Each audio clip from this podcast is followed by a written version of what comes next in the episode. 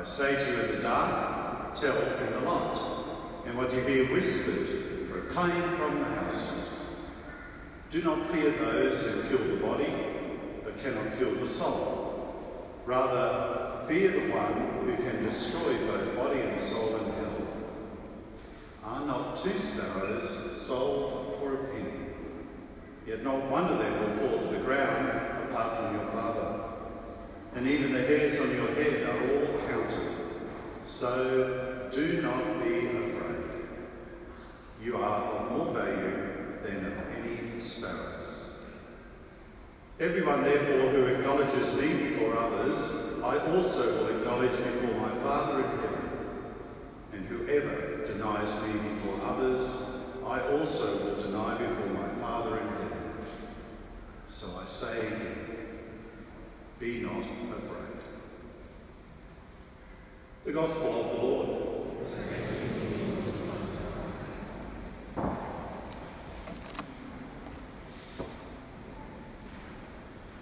It's really wonderful to have uh, people back in the church. I can tell you that it's uh, uh, changes the whole uh, atmosphere, and even I could even hear you singing Reagan. It was really nice, and the, the Gloria to get so many uh, to hear the voices.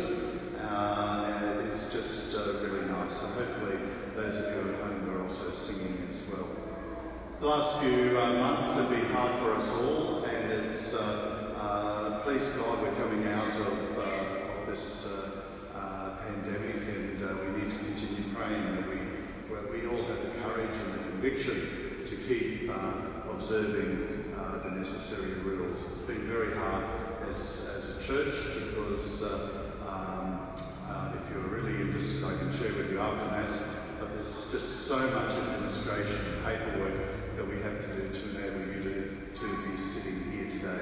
But it's worth it because we're in this together, and it's worth it because we're all journeying towards our goal. Let's for a moment imagine a scene. Raiden, can you just put your hand up for a moment so everyone can see that beautiful face of yours, or hand at least? Okay, so Raiden, just remind me how old you are? 15. Pardon? 15. 15. So let's just imagine Raiden was three, okay? He's three years old and mum and dad take him out to um, uh, Westfield Indooroopilly. And uh, let's just say it's um, Christmas Eve. It's really, really busy. People shoving up their way, their, their way onto escalators, pushing themselves in and out of lifts. And uh, poor Raiden's there with mum and dad, and he gets lost. Mum and dad lose It's pretty sad.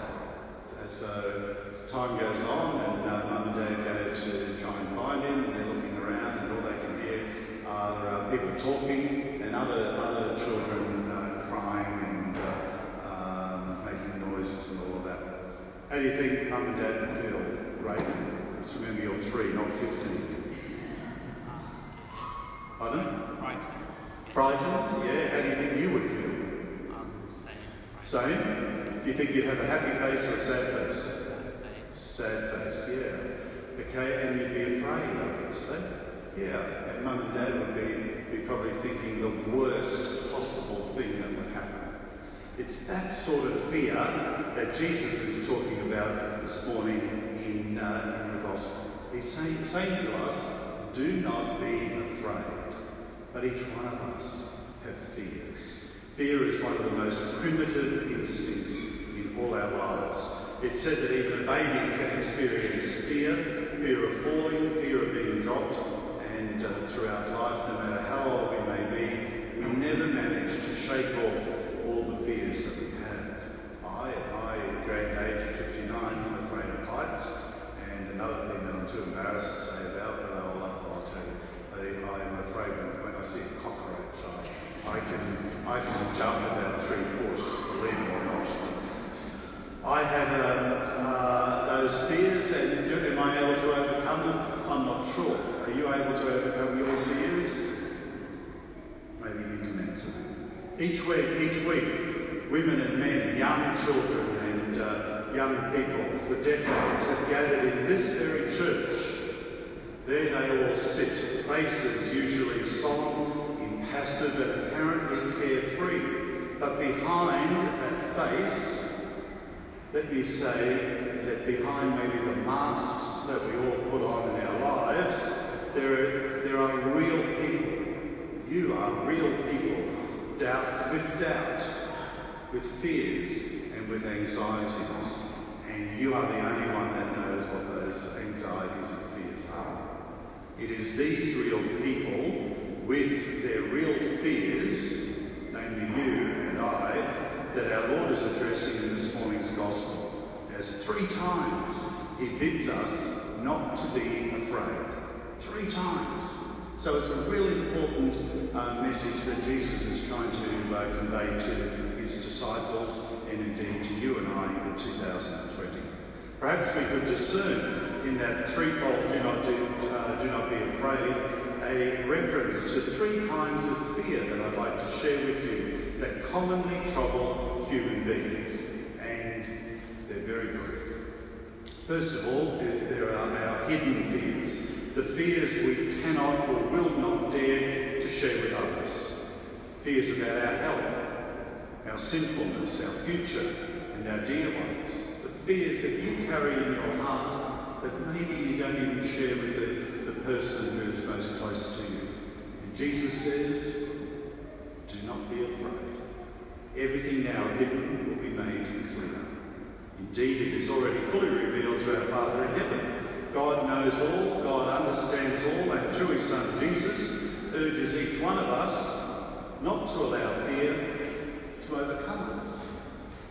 A little bit easier said than done, If you've just been diagnosed with a grave illness, you know all sorts of feelings come over us in lives. Secondly, there is a fear of dangers from outside, the fear of war, the breakdown of law and order, which we see nightly on our news, the fear of growing violence? What about the fear of the spread of an epidemic? Who would have thought that we'd be talking about that so much uh, last Christmas? And Jesus says, Do not be afraid those who kill the body cannot kill the soul. We have a God who cares for us. Think of two tiny sparrows, the pest of the bird that always come down and grab the crumbs after we've been somewhere, although we don't see many of them around now. If one of those tiny creatures falls to the ground, God knows. God knows all about us too, through and through. Yesterday afternoon, as I was having a shower, I was, um, believe it or not, I was brushing my hair, and uh, I noticed one hair is about uh, uh, an inch and a half at the back of my head An inch and a half. So what's that in metric? That's uh, uh, 25, about 30, 37 mil. So it's, I was very proud of myself. And I was thought of the gospel. I might think that that's a pretty amazing thing. One hair, it's true, there is one hair. God knows about it. That is just, it just hit me like that. Well, and look at yourself in the mirror when you go home today, look at yourself in the mirror, those of you who are, who are at home, go and have a toilet break after the homily. Look at yourself in the mirror. God knows everything about you. That is amazing. Amazing that our God spends time knowing about us. Finally, I think there's the uh, fear that not unlike uh, Raiden, who was lost, remember, at uh, Westfield in Indooroopilly, there's a fear that we're so small or so insignificant, so unimportant that we feel lost in the immensity of the universe. The opposite of what I was just talking about. That because I am just me among so many people around the world, or so many people that live in Brisbane, or so many people that come to worship in this church and other parts of the Ipswich Catholic community, that God doesn't care about me. God cares about all the other people who are involved or whatever. But this gospel reading today is telling us that God knows us, that God knows us intimately. That Jesus says again, there is no need to be afraid because I know you, because I am with you. And he has told us that our Father knows what befalls tiny sparrows. And then he adds, I think Jesus must have had a beautiful smile on his face when he said this, you are worth more than many sparrows. I think that is an awesome uh, realization of this gospel this morning. That you, you, each of you, those of you at home, each of us matter to God.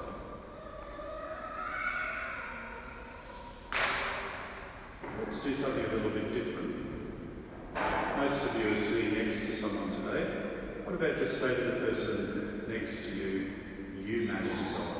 Just turn to each other and say that.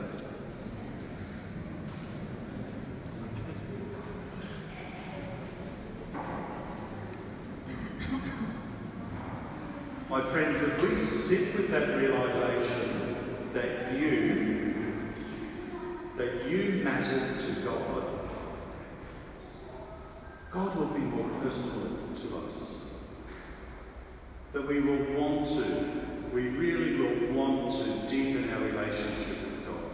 Do not be afraid. The words are especially powerful because the one who speaks them is our friend, is our companion. The one who speaks them is there for us. We encounter the Lord in the Eucharist or in the, in the Scriptures. It is the Lord in the Eucharist that says to us, Do not be.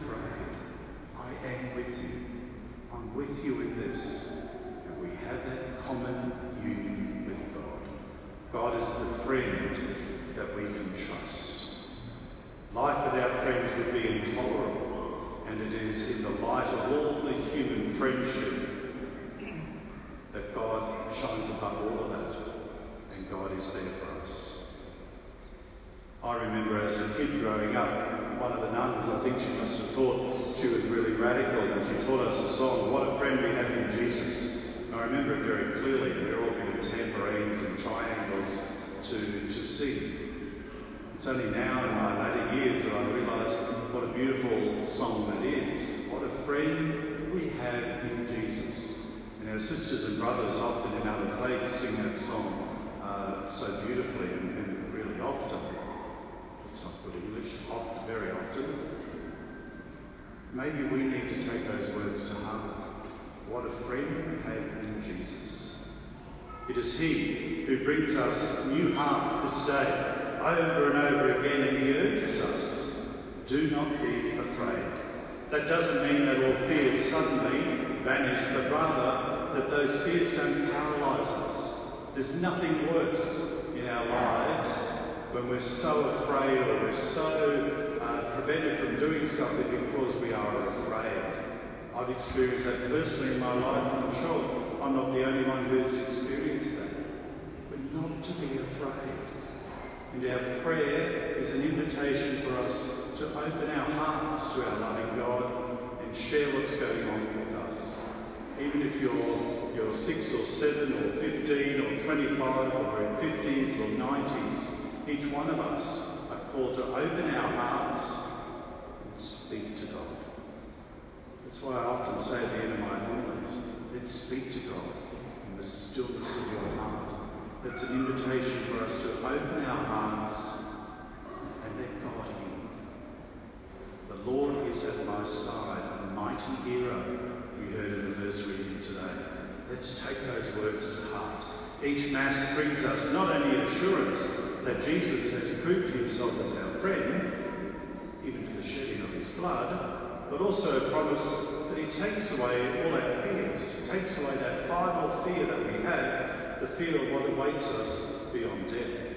He tells us that he will speak for us always to the Father, to acknowledge us as his friends and, and guarantee each one of us a place in heaven. So, do not be afraid. Those words need to be ringing in our hearts and in our lives and our relationships. Let's sit for a moment now.